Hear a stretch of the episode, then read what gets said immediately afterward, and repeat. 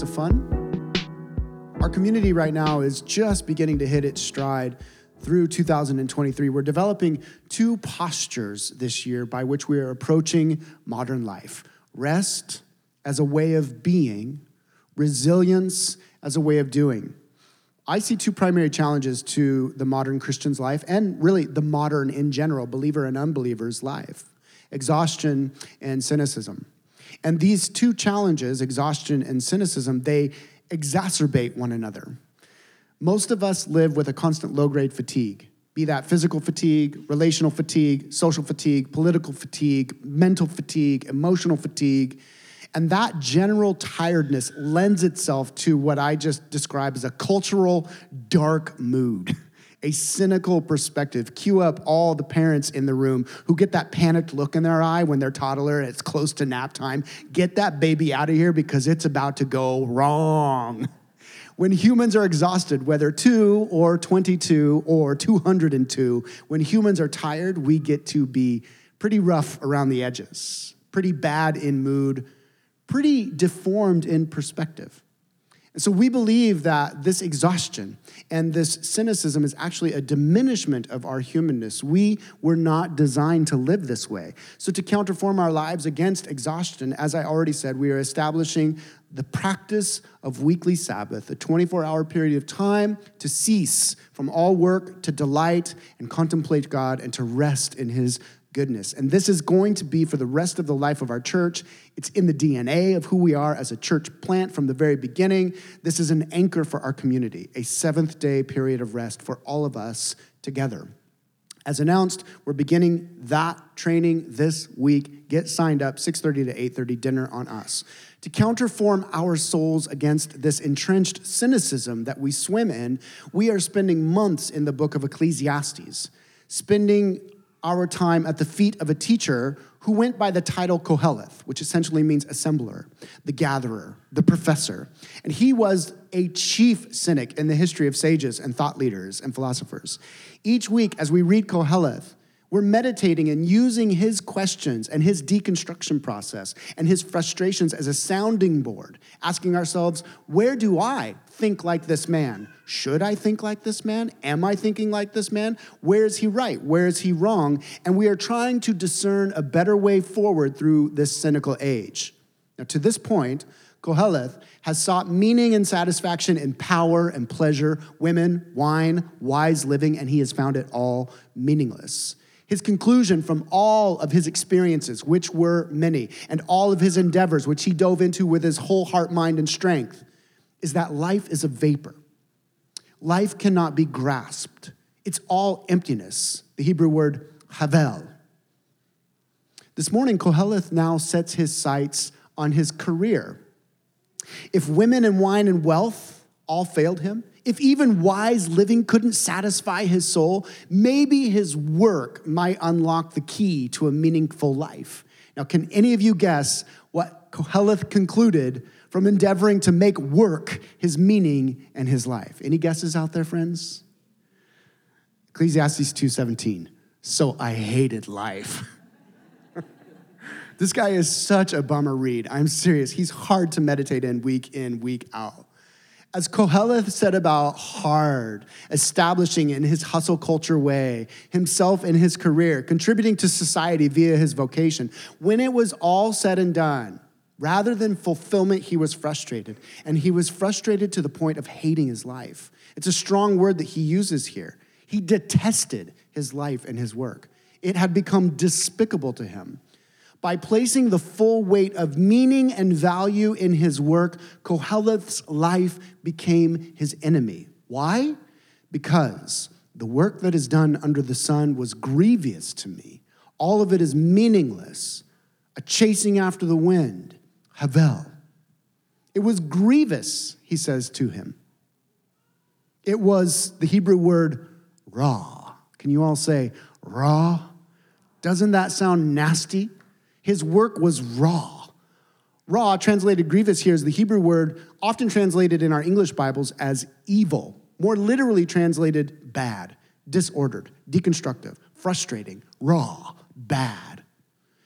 And it first appears in the Genesis accounts of the Garden of Eden. Adam and Eve, Adam and Eve, they ate from the tree of the knowledge of what? Good and evil. Tov and Ra. Tov, good, Ra, evil. Ra, bad. Adam and Eve ate from the knowledge of the tree of Tov and Ra. So Koheleth's use of garden language here helps us understand his frustration. Koheleth was experiencing the consequences and the cursing of the fall. In the garden, Adam and Eve were actually commissioned to work. The garden wasn't just Mai Tais and kicking back in lounge chairs, guys. It was hard work. Work was good and work was beautiful and work was necessary. Adam and Eve, humanity, we were to cultivate culture and art and industry and cities and societies. We were to draw upon the latent possibilities of creation. Work in the garden was joy filled. It was an intimate partnership with our Creator as humans walked hand in hand with God. When Adam and Eve believed the lie, they believed the lie that working in partnership with God just wasn't enough. There had to be more. On the deceptive counsel of the snake, they took from the tree of the knowledge of Tov and Ra. And this separated them from God, expelled them from the garden. And that expulsion and that separation cursed all human work. Outside of the garden and separated from God, cultivating beauty and society and industries is now full of the language in Genesis is labor pains, terrible pains, and thorn pricks, thistles and thorns growing up in all that we try to cultivate.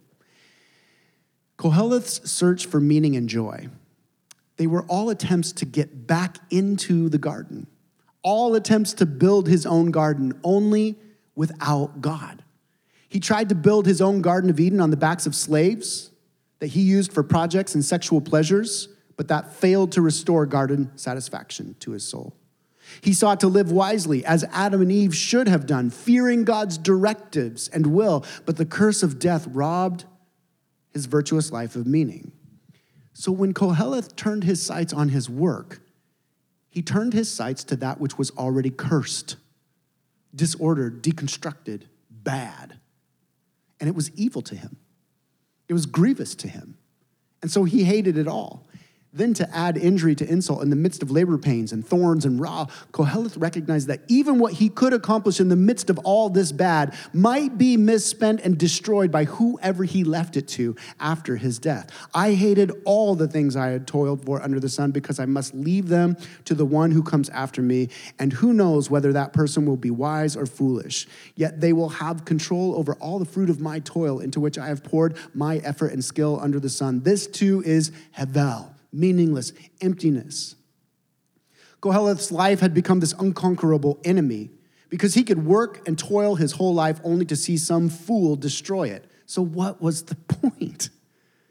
Koheleth, many scholars believe he was echoing here the story of Solomon and his son Rehoboam. Solomon and Rehoboam, they're a cultural and social trope that sort of are on repeat like a skipping record throughout every generation. Family heads work very hard to get established. Foolish, spoiled brat kids throw it all away when they take over. Solomon had built his Hebrew empire to its highest heights. In the days of Solomon, the streets were paved with precious metals, we're told. Israel was at peace and reveling in prosperity. Solomon's death transferred the kingdom to his son Rehoboam. And upon taking the throne, Israel came to Rehoboam asking him, Hey, can you lighten the load on us a little bit? The peace and the prosperity that Solomon had built had come at a cost. Remember, the empire that Solomon built was built on the backs of slave labor and perverse marriage contracts. Now, we joke about 700 wives and concubines of Solomon, but listen to me. Sex slavery was statecraft in Solomon's Israel. Empires are always built on the backs of others. So, Rehoboam inherits the throne. And the subjects of Solomon, now Rehoboam, come to him saying, May we have relief from these burdens, these heavy yokes. Rehoboam consulted with the experienced and the wise elders, and they instructed him, Rehoboam, ease up on these people, and they will follow you to the ends of the earth. He also consulted with his buddies, you know, his old frat brothers from the days gone by, and they were fools. And he said, Don't get soft on these people. You show them how tough you're going to be. You're going to be way tougher than your dad ever was. And instead of yielding to wise community, translate that sweet counsel of the church, Rehoboam chose his frat brothers. He chose folly. The king answered the people harshly, rejecting the advice given him by the elders. He followed the advice of the young men and said, My father made your yoke heavy. I'm going to make it heavier. My father scourged you with whips. I'm going to scourge you with scorpions. And just like that, this fool took decades of peace and prosperity, granted the peace and prosperity built on the backs of oppressed people, but he took decades of peace and prosperity and he threw it in the trash. Israel and Judah at this moment split right down the middle into pretty much a civil war for the rest of their existence. And the rest of the story of the two Hebrew divided kingdoms is a story of rapid decline until the Babylonian and the Assyrian captivities. I can't tell you as somebody who thinks generationally. I've told you guys, we're not working off of a five year strategy, a five generation strategy, how frustrating it is to think that my great grandchild, if he's a fool, could wreck all of this. So frustrating.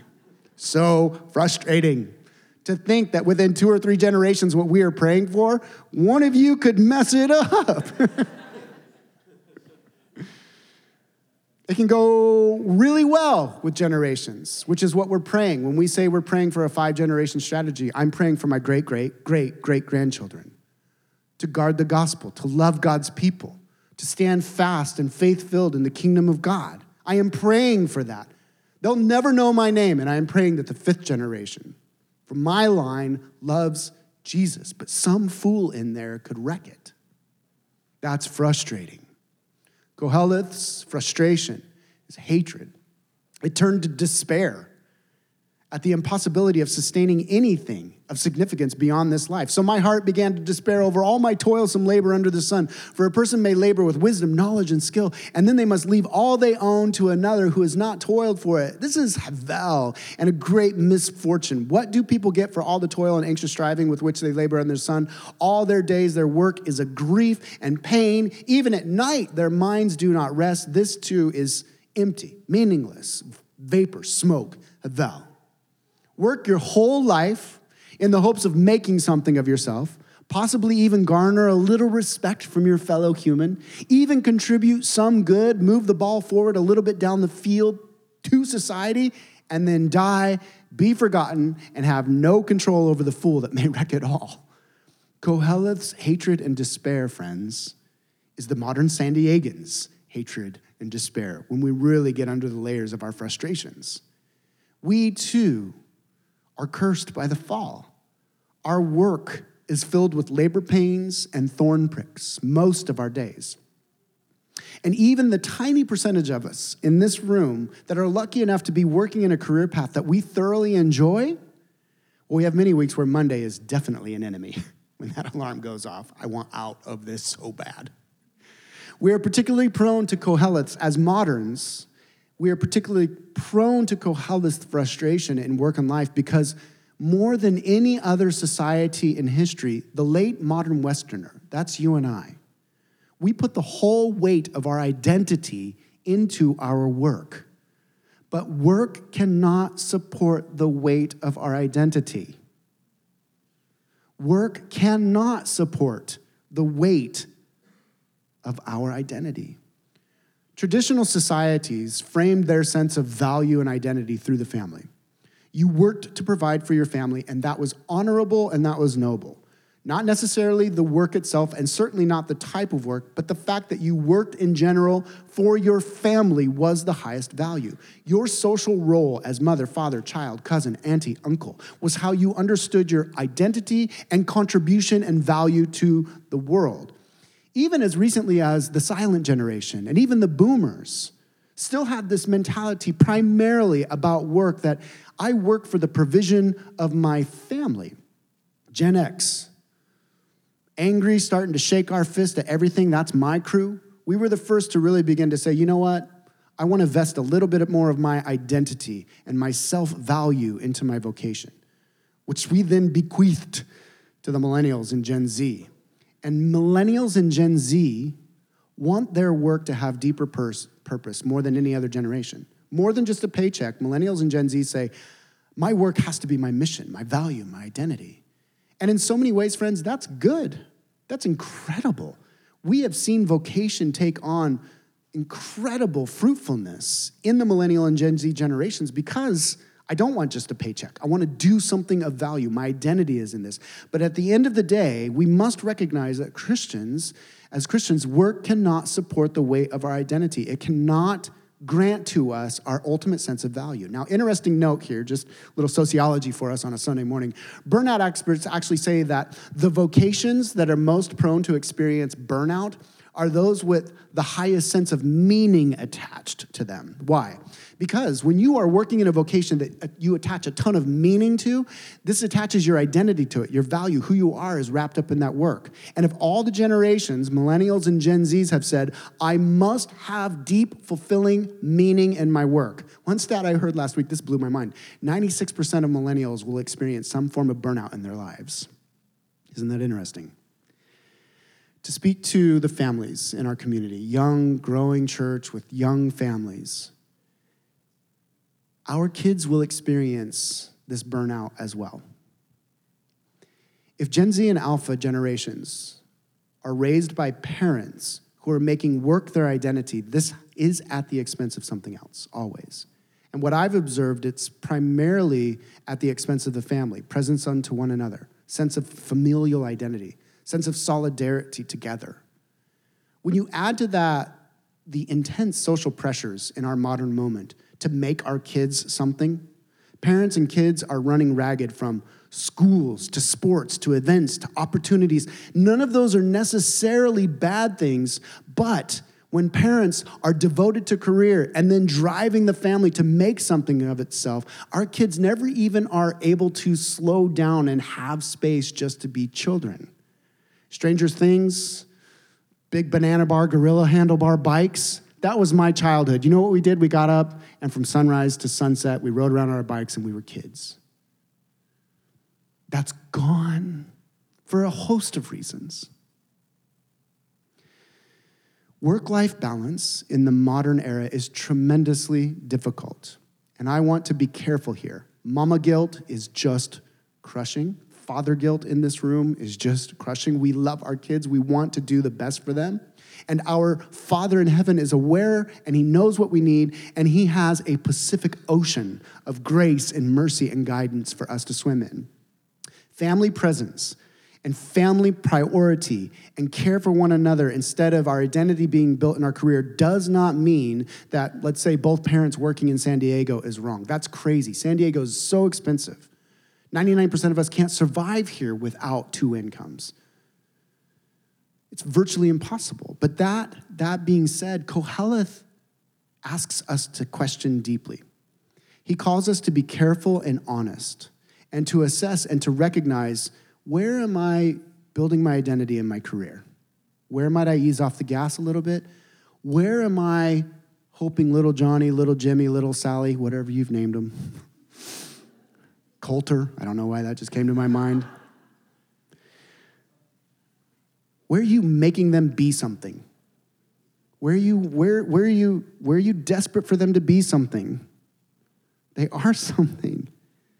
They're a human. They're a baby. They're a kid. What a treasure. Let them be a kid. Let them be a kid. I know, mommy, dad, I know. I've asked these questions for 20 years now, and you guys have it worse than I did as a Gen X parent. How do you do this? Everybody right here is now looking for the how, and now the, the rest of the sermon is like three steps on how to be awesome parents and have a great work life. Listen, there's, this is terribly difficult. I don't have an answer to that. That's why you guys pay me the big bucks. I don't have an answer for that. this is about our hearts the point that Koheleth is forcing into our hearts and minds and our conversations this afternoon at lunch is okay, our Father knows what we need, and He's inviting us to explore our hearts, and He's inviting us to explore what's driving us, and He's explaining, He's inviting us to explore why is that driving us, and why are we prioritizing this in this way and prioritizing that instead of this way? Where can we trim the fat, reprioritize in accord and in the contours of the kingdom of God from a prayerful posture of trusting God's love and grace and provision for us so that we can work hard as career people and be parents to children who are actually children, as God is leading us by the Spirit instead of our flesh and the world and the devil. All good? It's the best I've got for you guys this morning. My kids are almost out, so I'm done. the point is self awareness rather than blindness. He loves us, He loves our families, He loves our kids, He loves you. Just trust Him. He will tell you how to and what to do. You got to listen, though. And in that framework of listening and prayer, friends, it is good for us to give our lives to something. Don't mishear me here. Alexis and I, and by proximity, our kids, we have laid down everything, and it has cost us a ton over two decades now for the greatest cause that we can imagine Jesus' church. But our vocation cannot determine who our family is. When my kids were little, I don't think they knew that they were pastors' kids. We just refused to let that moniker be placed upon them because we are children of God long, long before we are his soldiers or his servants. Don't forget Genesis 1 and 2. You guys remember that teaching? Rest is at the center of creation. Adam and Eve's first day on the job, so to speak, was what? Shabbat. It was Sabbath. Rest is the truly human way of being. And from that place of delighted loveness, we cultivate creation with resilience as our way of doing. Rest as our way of being does not mean we're not working hard, it means that we work resiliently out of our lovedness. Getting that backwards is what warps our souls. When we make work our core identity or a way to distinguish ourselves from our neighbor or to show to the world and prove to ourselves that we are valuable and special, it will fail us no matter how many promotions you get. We aren't valuable based on what we do, we are valuable based on our image bearing reality that our God created us. We're his children. Second, late Western moderns are given over to the plight of Koheleth's frustration because we have too many choices. Too many choices. Ours is the first culture and the most extreme, without question, the most extreme to say, you define yourself by deciding what you are and you go for it and you attain it. For most, for most societies in human history, a person did not choose from this buffet of voca- vocation options. A career fair was not present in Jesus' day or Koheleth's day. You were either a lowly slave of the powerful, from which you would never escape, or a lower middle class laborer, and you would follow in the footsteps of your family. You did not have a choice, or you were born into the elite stratosphere of society from which you could not fall. For us, though, oh, Willie, Willie warns, Willie Nelson warns all the mamas don't let your babies grow up to be cowboys. Don't let them pick guitars and drive them old trucks. Let them be doctors and lawyers and such. You see, we have our choice, and we even have our valuable vocations, and we have our vocations that we avoid. I'm sorry if you're a cowboy. Only after you've become someone in your work in our cultural moment, and usually a particular line of work, then you're somebody. Then you're of value.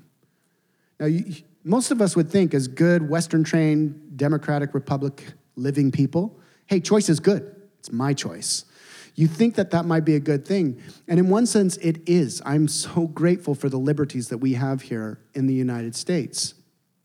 But if you're choosing who you're going to be and how you're ultimately going to be of value, that choice is paralyzing. Kiddos, Gen Z, that's why you're so terrified half the time and you're unconscious because you're trying to decide who you're going to be. You can't handle that weight. That's crushing. What if you choose wrong? What if you don't find meaning and purpose? What if you fail at your chosen vocation? You guys all realize we still do live in a capitalistic economic system, and that means you have to produce. And if you don't produce, you are demoted or fired. Does that mean that your identity and value is demoted and fired? And if you're promoted, well, let's just ask an honest question. If you rise up through the ranks, is that the best thing for your soul in light of the kingdom of God? Finally, Koheleth's frustrations are ours in a much more extreme way because modern work never stops, ever. It never stops. I shared some time ago at the age of 35 breaking out in shingles, my body reacting like an 80 year old man, my teeth being eaten out of the back of my head by stomach acid because I was working 75 hours a week and sleeping work non stop. Work is constant for the modern and it creates this fatigue and less, less fulfillment. You realize we all have a supercomputer sitting in our pocket right now that keeps us at work constantly. And we all work from home now post COVID, which has been a real benefit to some and an absolute disaster for others. Because without office hours, some people cannot just shut it down. I'm pointing the finger at myself. This has been a discipline, disciplinary problem my whole life. Koheleth said literally, the literal translation of that Hebrew there is, their hearts could never lay down to rest at night. How many nights have we lain in our beds? awake with anxiety, fear, uncertainty. For me, it's all about strategy. I cannot tell you how many times I've strategized to change the world at three o'clock in the morning. For what? For what? Koheleth would say, so frustrating. When work is our sole source of identity, fulfillment, and satisfaction, eventually it will fail us and we will find ourselves frustrated and we will find ourselves experiencing that raw, that curse. And then despair sets in. And there's this sense of inescapable enslavement to a situation from which we cannot get free. So, what are we to do? Deep breath in. Let's relieve the tension of this teaching because, wow, Koheleth, it's a bit much. Koheleth, in a couple places in this book, and these are like breathers from his cynicism, he turns a very subtle corner. And there's so much to draw from these glimmers of clarity that Koheleth gives us. Never forget, this man, he's not a black and white either or thinker. Koheleth lives in the gray, very sophisticated thinker, very nuanced. And so, at certain points in the book, it's like he comes up from his abyss of cynicism and he begins to impart the vision of God and the kingdom and reality all around him into his teachings. Chapter 2, verses 24 to 26. A person can do nothing better than to eat and drink and find satisfaction in their toil. This too I see is from the hand of God, for without him, who can eat or find enjoyment? To the person who pleases him, God gives wisdom, knowledge, and happiness. But to the sinner, he gives the task of gathering and storing up wealth to hand it over to the one who pleases God. This too is meaningless, a chasing after the wind. Koheleth comes up, takes a big, deep breath, and he says, Don't quit your job. Don't go to work tomorrow shouting hevel at your boss. I'm done. I'm out. It's all meaningless. Don't quit your job. Koheleth also says, resist the temptation to throw your hands in the air in resignation and despair. That's part, that's half the battle. Resist the temptation to throw your hands in the air in resignation and in despair. In a very, very nuanced and somewhat cryptic way in, in his teaching, he says, when it comes to work and it comes to life, return to the garden. Go back to the garden. Return. Adam and Eve and our rejection of God as sinful human beings curses our work. But God came to us embodied in Jesus, the God man. And in Jesus, he came to accomplish the most critical work. And that critical work was to restore humanity to right relationship, apart from any work that they could do. By faith, embracing his life as our life, his death as our death, his resurrection as our resurrection. Jesus of Nazareth absorbed into himself all of our hatred of life until it killed him. This is what the cross was. Jesus experienced ultimate despair in real separation from his Father on the cross so that our guilt and our forsaking of him would be wholly and completely forgiven, and we might be restored to that relationship with God again, without fear, without shame, accepted and loved. Jesus took the pain of thorns and a cursed world to recreate a new one, including you, a new creation in him. And so, through his finished work on the cross, you and I, right now, by faith, in this moment, are forgiven completely, empowered totally, accepted forever, restored totally, and commissioned as a new garden people with every breath that you breathe. Remember, God designed your job tomorrow to be an intimate, joyful partnership between humans and Himself. And this is what our work is as apprentices of Jesus, in Jesus, and through Jesus' finished work. Koheleth, hundreds of years before Jesus, he's catching a glimpse of this garden restored way of thinking about work. He says, he's honest, he's nuanced, he's sophisticated. Yes, work is difficult, raw, grievous, it's hard, but Embrace every moment of life, every breath, including work, as a gift from God and enjoy it. Enjoy it. As followers of Jesus, work is a restored garden work. And so we can enjoy it. Why? Because we're no longer working for our justification. We're not working for our value. We're not working for our sense of identity. We are loved, forgiven, accepted, restored, empowered children of God. The identity and the value work has been done by Jesus for us. We receive it as a gift through his crucifixion and resurrection. And now we go forth out of our lovedness, rest as a way of being, resolutely and resiliently cultivating creation in partnership with him. As we work, we are cultivating the future garden city, friends. His kingdom on earth as it is in heaven. Our work is an intimate act of worship our work is an intimate act of worship, creating thin spaces between heaven and earth. Does that make sense? Tomorrow, when you go to work, you create a thin space as a Christian between heaven and earth, corporate offices, and blue collar corners of society. Catholic writer Dorothy Sayers said, Work is the gracious expression of energy on behalf of others. Another author, he said, Work is love made visible. Work is the gracious expression of energy on behalf of others. Or work is love made visible. That's garden language. That's a garden vision of vocation and career. Koheleth's problem and your problem and my problem is that we make work our identity, the mark that we can leave, the value and significance that it can provide for us without God. And without God at the center of our work, it's cursed, it's raw. But having been restored to the garden, in Jesus Christ, through his work as a gift in partnership with God, our work now becomes a gracious expression of energy on behalf of others. And everything we do can and should be a gracious expression of energy on behalf of others. I hear one or two of you right now, but Dan, I hate my job. I, ah, oh, frustrating. You don't understand. I hate it.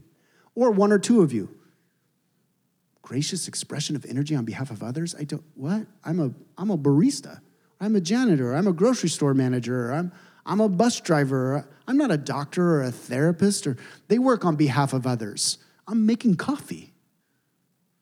All work is good in the garden because all work brings some form of good to others.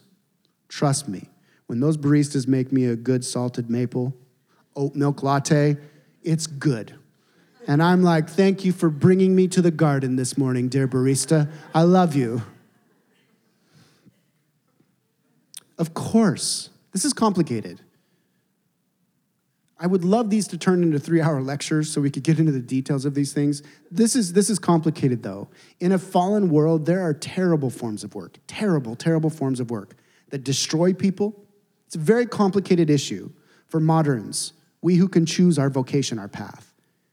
Can I just summarize what needs a three hour lecture? As Christians, we need to consider if our work, when weighed out on the scales of justice and injustice, care for the other or manipulation of the other, we need to consider carefully in this modern day is our work weighted towards the kingdom of God? You're never going to find work that's just perfectly all kingdom. Even we, pastors who are working for the kingdom, trust me, a lot of us are working not for the kingdom. Not me, though. Trust no. this is difficult. This is difficult. Koheleth never alleviates the difficulties.